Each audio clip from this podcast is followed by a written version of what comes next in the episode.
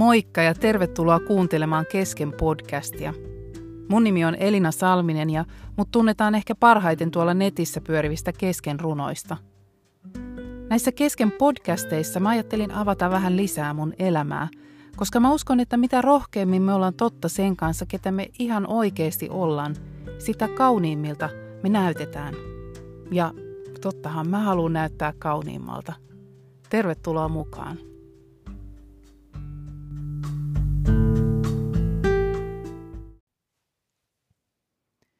Tässä podcastissa mä ajattelin puhua vähän luottamuksesta, joka on ehkä yksi kaikista haastavimmista teemoista elämässä ainakin mulle. Sanotaan, että usko on lujaa luottamusta siihen, mitä toivotaan, sen näkemistä, mitä ei nähdä. Ja musta tuntuu, että se luottamus tulee aina uusista kulmista. Aina tulee joku uusi luottamuskoulu vastaan ja, ja taas pitää jossain toisessa asiassa luottaa – siihen, että kaikki menee hyvin, kaikki järjestyy, että mun elämällä on suunta ja merkitys. Ja mä oikeastaan haluaisin tässä podcastissa palata vielä vähän ton edellisen jakson teemoihin, missä puhuttiin häpeästä ja, ja mentiin sinne ihan raamatun ekoille ää, lehdille. Ja mä haluaisin nostaa vielä siitä kuuluisesta hedelmäepisodista yhden pointin esiin – Eli siinä kohtaa, kun, kun se Eeva oli sen hyvän ja pahan tiedon puun kohdalla, ää, joka oli se ainoa kielletty puu niissä, niistä kaikista paratiisin hienoista hedelmäpuista, mitä ikinä siellä olikaan. Ja siellä oli se yksi, mihin ei saanut koskea sen takia, että Jumala oli sanonut, että, että jos, te, jos te syötte siitä, niin niin te saatte tiedon hyvästä ja pahasta ja te olette kuoleman omia. Ja sen takia se oli kielletty, että älkää, älkää siitä syökö. No tietenkin ihminen, kun on ihminen, niin se menee ja, ja sitä kiinnostaa just se, mitä ei saa tehdä. Ja, ja kerrotaan, että äh, nainen näki nyt, että puun hedelmät olivat hyviä syödä ja että se oli kaunis katsella ja houkutteleva – koska se antoi ymmärrystä. Hän otti siitä hedelmän ja söi ja antoi miehelleen, joka oli hänen kanssaan, ja mieskin söi. No se, mikä mun mielestä tässä on kiinnostavaa, on, että, että mikä siinä oli nyt niin erityisen houkuttavaa, koukuttavaa, kiinnostavaa. Se oli ensinnäkin ää, tämän naisen Eevan mielestä sellainen, että, että ne hedelmät näytti siltä, että, että ne oli hyviä syödä – Eli jotenkin ne näytti varmaan siltä, että no, noi on terveellisiä ja hyviä, eihän tuossa voi olla mitään pahaa. No toinen pointti oli, että, että ne oli kauniita katsella. Ne oli tosi herkullisen näköisiä, tosi raikkaita ja tuoreita ihanan näköisiä. Eihän tässä voinut olla mitään sellaista ristiriitaa, miksi näitä just, näitä, jotka oli hyviä syödä ja kauniita katsella, niin miksi niitä, miksi niihin ei voinut koskea. Mutta erityisesti mua kiinnostaa toi kolmas pointti. Että ne oli houkuttelevia, koska ne antoi ymmärrystä. Eli äh, naisella ja varmasti myös miehelläkin, eli Aadamilla ja Eevalla, niin niillä molemmilla rupesi houkuttelemaan se, se epätietoisuus siitä, että hetkinen, että jos mä otan ton hedelmän, niin mä ehkä saan lisää ymmärrystä, koska Jumala oli sanonut, että, että toi on hyvän ja pahan tiedon puu. Et, et mä niinku tajuaisinkin ehkä vähän lisää, mä ehkä ymmärtäisin ja mä nä, ehkä näkisinkin vähän enemmän tätä maailmaa. Ja tavallaan siinä vaakakupissa ajatuksissa oli se, että no luotanko mä siihen, vaan siihen tyhjään, siihen sokeaan, ää, tulevaisuuteen ja siihen uskoon, joka on sitä luottamusta ja sen näkemistä, mitä ei nähdä ja sitä, sitä tyhjää tulevaisuutta. Vai saisinko mä sittenkin lisää ymmärrystä? Ja mä huomaan, että ainakin mulla tämä on kaikista suurin houkutus. Se, että mä tajuaisin, mä ymmärtäisin, musta tulisi viisaampi, mä näkisin vähän eteenpäin. Ja mä luulen, että sen takia me ihmiset, aika monet ollaankin haksahdettu kaiken maailman horoskooppeihin ja ennustuksiin ja, ja semmoisiin kaikkiin äh, erilaisiin tulevaisuuden selittäjiin, koska meistä olisi niin älyttömän kiehtovaa saada tietää, että mitä siellä huomisessa on. Ja faktahan on se, että eihän me kukaan tiedetä. Meillä voi olla tietysti unelmia ja me vo, meillä voi olla visioita ja meillä voi olla sellaisia aavistuksia, mutta todellisuudessa me ei tiedetä kuin tästä hetkestä, missä me just nyt ollaan. Ja mä uskon, että samalla tavalla kuin se häpeä on keikkunut meidän mukana sieltä ihan ensimmäisiltä metreiltä saakka, niin myös tämä taistelu siitä, että luotetaanko me vai ää, lähdetäänkö me etsimään sitä vääristä kohdista sitä ymmärrystä ja, ja sitä omaa reittiämme siihen, että, että mä haluan tietää, niin se kamppailu on ollut käynnissä meidän sisällä. Ja sen takia varmaan Raamattu puhuu niin paljon siitä luottamuksesta. Koska jostain syystä meidät ihmiset on laitettu tällaiseen ää, niin kuin ikään kuin tiedottomuuteen, semmoiseen tilanteeseen, että me ei vaan nähdä kovinkaan pitkälle. Toki sen ää, syntiinlankemuksen jälkeen sitten se kuolema tuli, tuli sinne Aadamin ja Eivankin tietoisuuteen. He oikeasti näkivät sen oman alastomuutensa ja sen oman raadollisuutensa. Ja, ja myös se ikävä todellisuus, että meilläkin roikkuu se kuolema tuolla meidän tulevaisuudessa, niin se tuli meille ää, ihan tähän niin kuin todellisuuteen mukaan. Ja se on itse asiassa tavallaan karua kyllä niin ainoa asia, minkä me tiedetään varmasti tulevaisuudesta, että jossain kohtaa meillä kaikilla koittaa kuolema. Mutta niitä kaikkia hienoja, hyviä asioita, kuinka meitä kuljetetaan tässä elämän läpi, niin niitähän me ei nähdä edelleenkään. Eli tavallaan se, mitä Aadam ja Eeva sai siitä omena keissistään palkinnoksi, oli sen, sen, että ne todellakin näki sen, että tämä menee tämä homma kohti sitä kuolemaa, mutta mitään sitä kaikkea hyvää ja sitä, mitä ne ehkä sen omenan äh, omenaa haukatessaan ajatteli, että me tullaankin näkemään jotain suurta ja hienoa. Me ehkä nähdäänkin vähän niin kuin ennustajan äh, pakeilla istuessa, että mitä kaikkea mun elämässä on tapahtumassa, niin sitä ne ei edelleenkään nähnyt.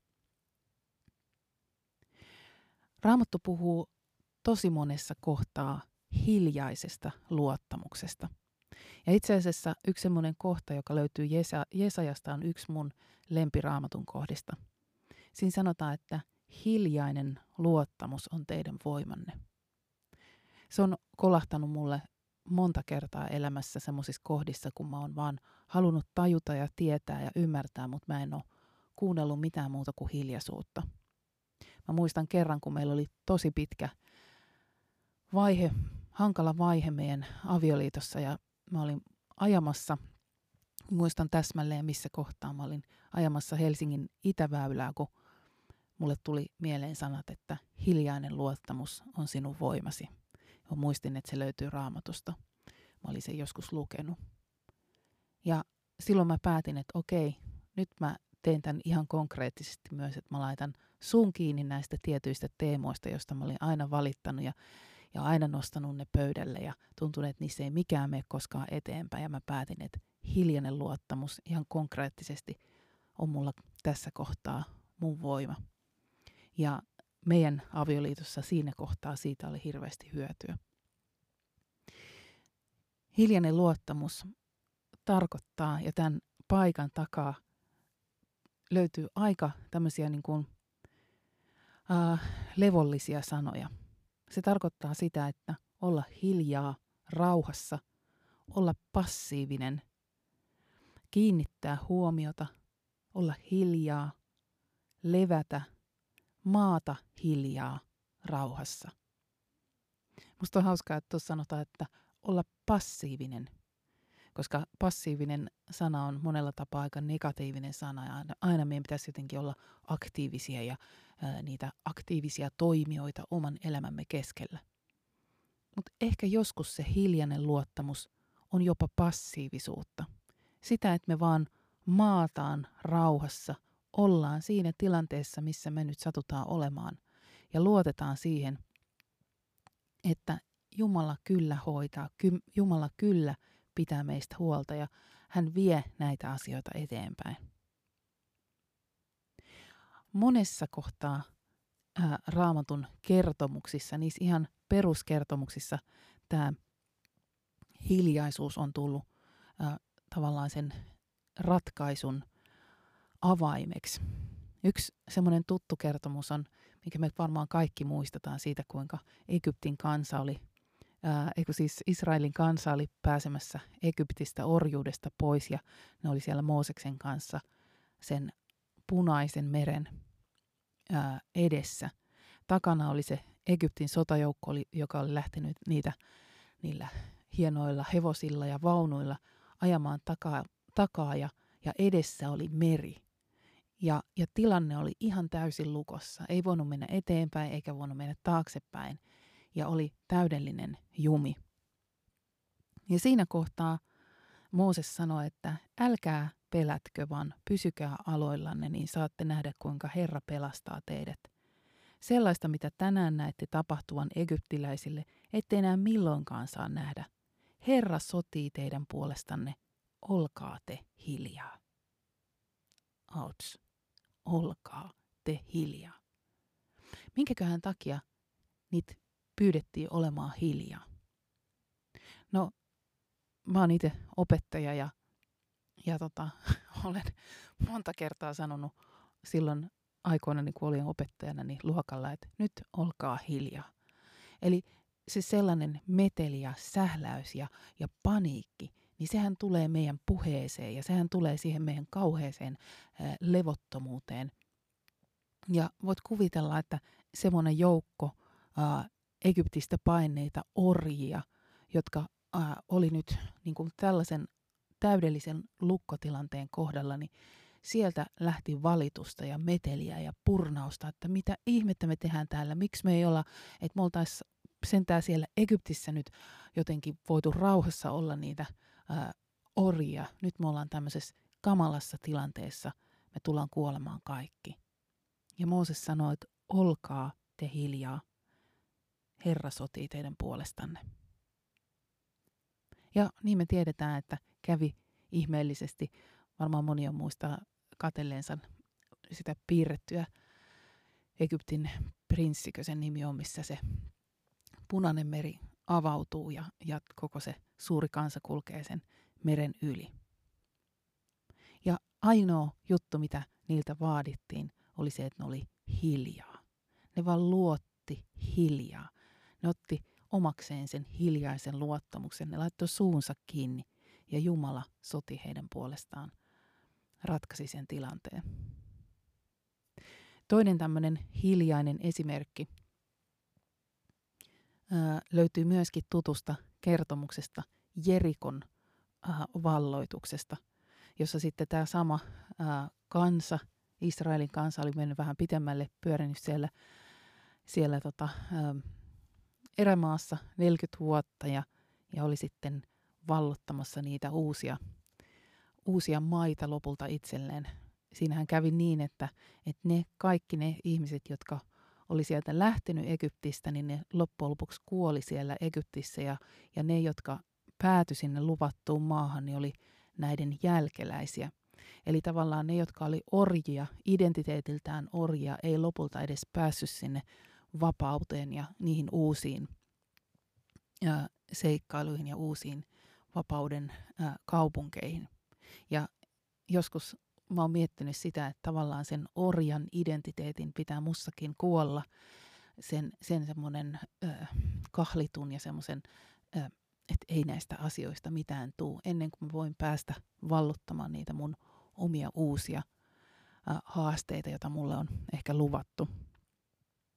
Mutta tässäkin kohtaa, kun ne kiersi sitten sitä Jerikon muuria, eli Jerikohan vallotettiin niin, että seitsemän päivän ajan se koko porukka kiersi sitä muuria aina yhden kierroksen per päivä ja sitten seitsemäntenä päivänä ne kiersi seitsemän kertaa ja sitten viimeisellä kierroksella ne nosti kovan sotahuudon.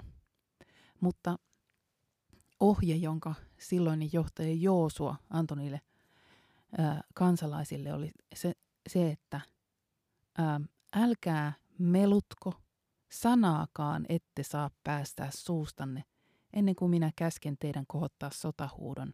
Silloin teidän on huudettava. Eli sanaakaan ette saa päästää suustanne. Se on vähän niin kuin se, kun lapset tekee sen lukon tuohon huulille ja heittää avaimen pois. Joskus me ollaan tilanteissa, että yksikään sana ei hyödytä sitä meidän tilannetta, vaan se, että me vaan hiljaa kuljetaan eteenpäin. Luottamusta kannatellen.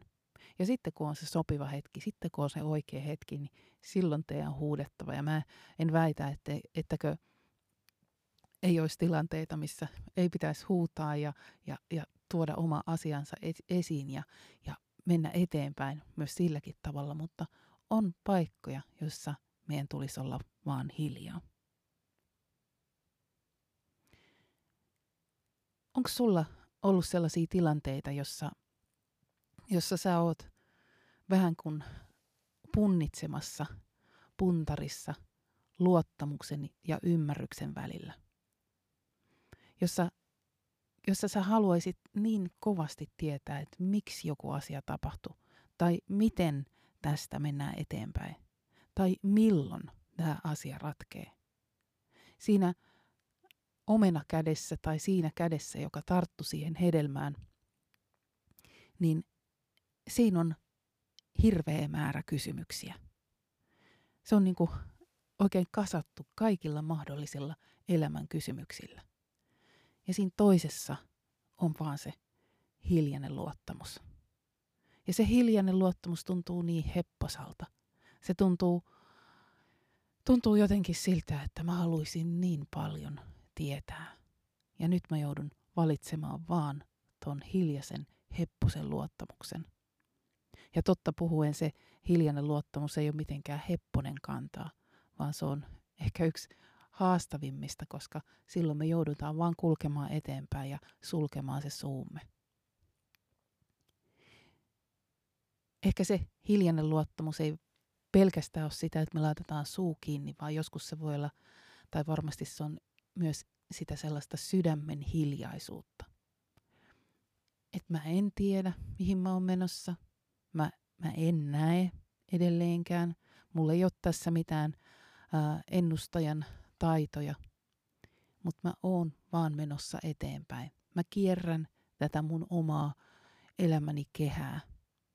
Ja mä tiedän, että tämä asia ratkee silloin, kun on sen aika, jos mä vaan luotan turvaan Jumalaan, joka on luvannut pitää musta huolta.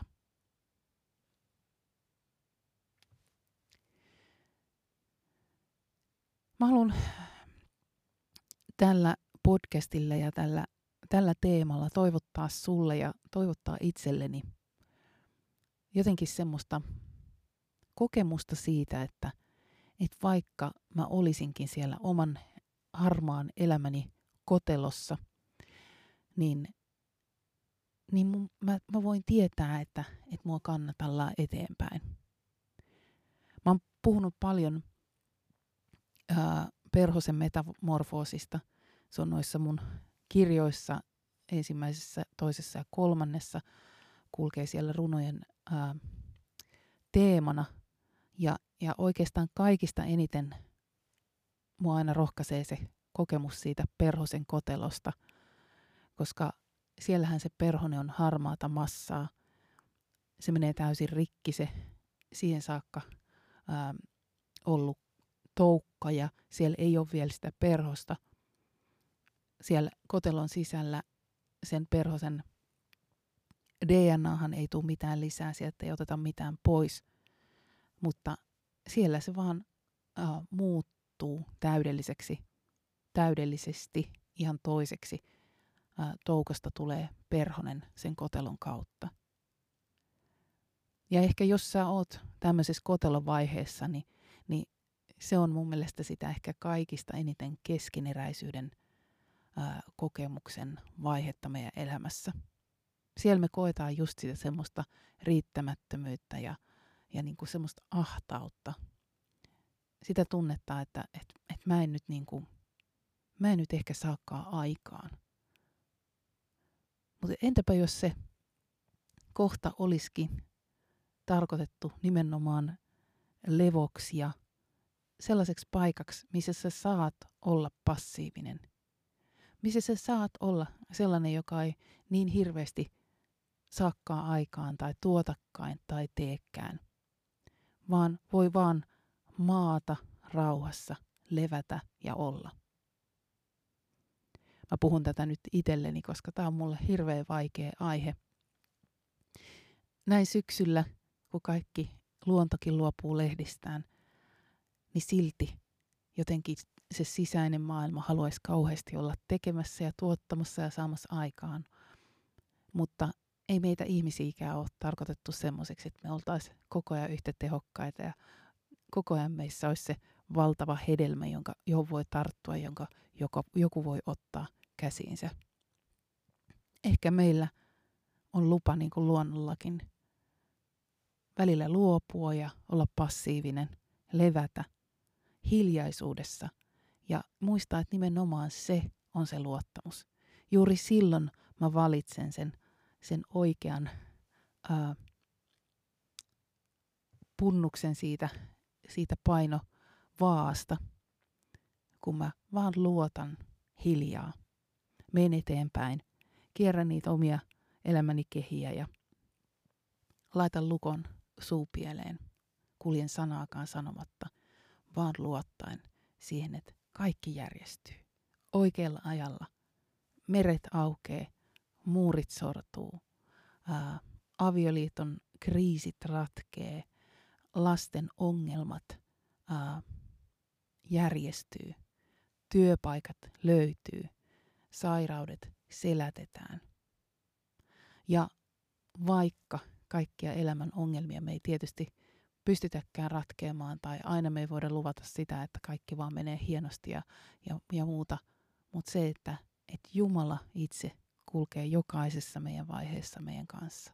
Ja hän ei luovuttanut meistä ikinä. Hän ei luovuttanut edes niistä Aadamista ja Eevasta, vaikka ne teki sen elämänsä suurimman mukaan ja aloitti tämän meidän, meidän loppumattoman taistelun siitä, että me joudutaan etsimään sitä hiljasta luottamusta ja kulkemaan, vaikka me ei nähdäkään eteenpäin. Toivotan sulle oikein hyvää päivää ja, ja erityisesti sitä hiljasta luottamusta tähän päivään. Moikka!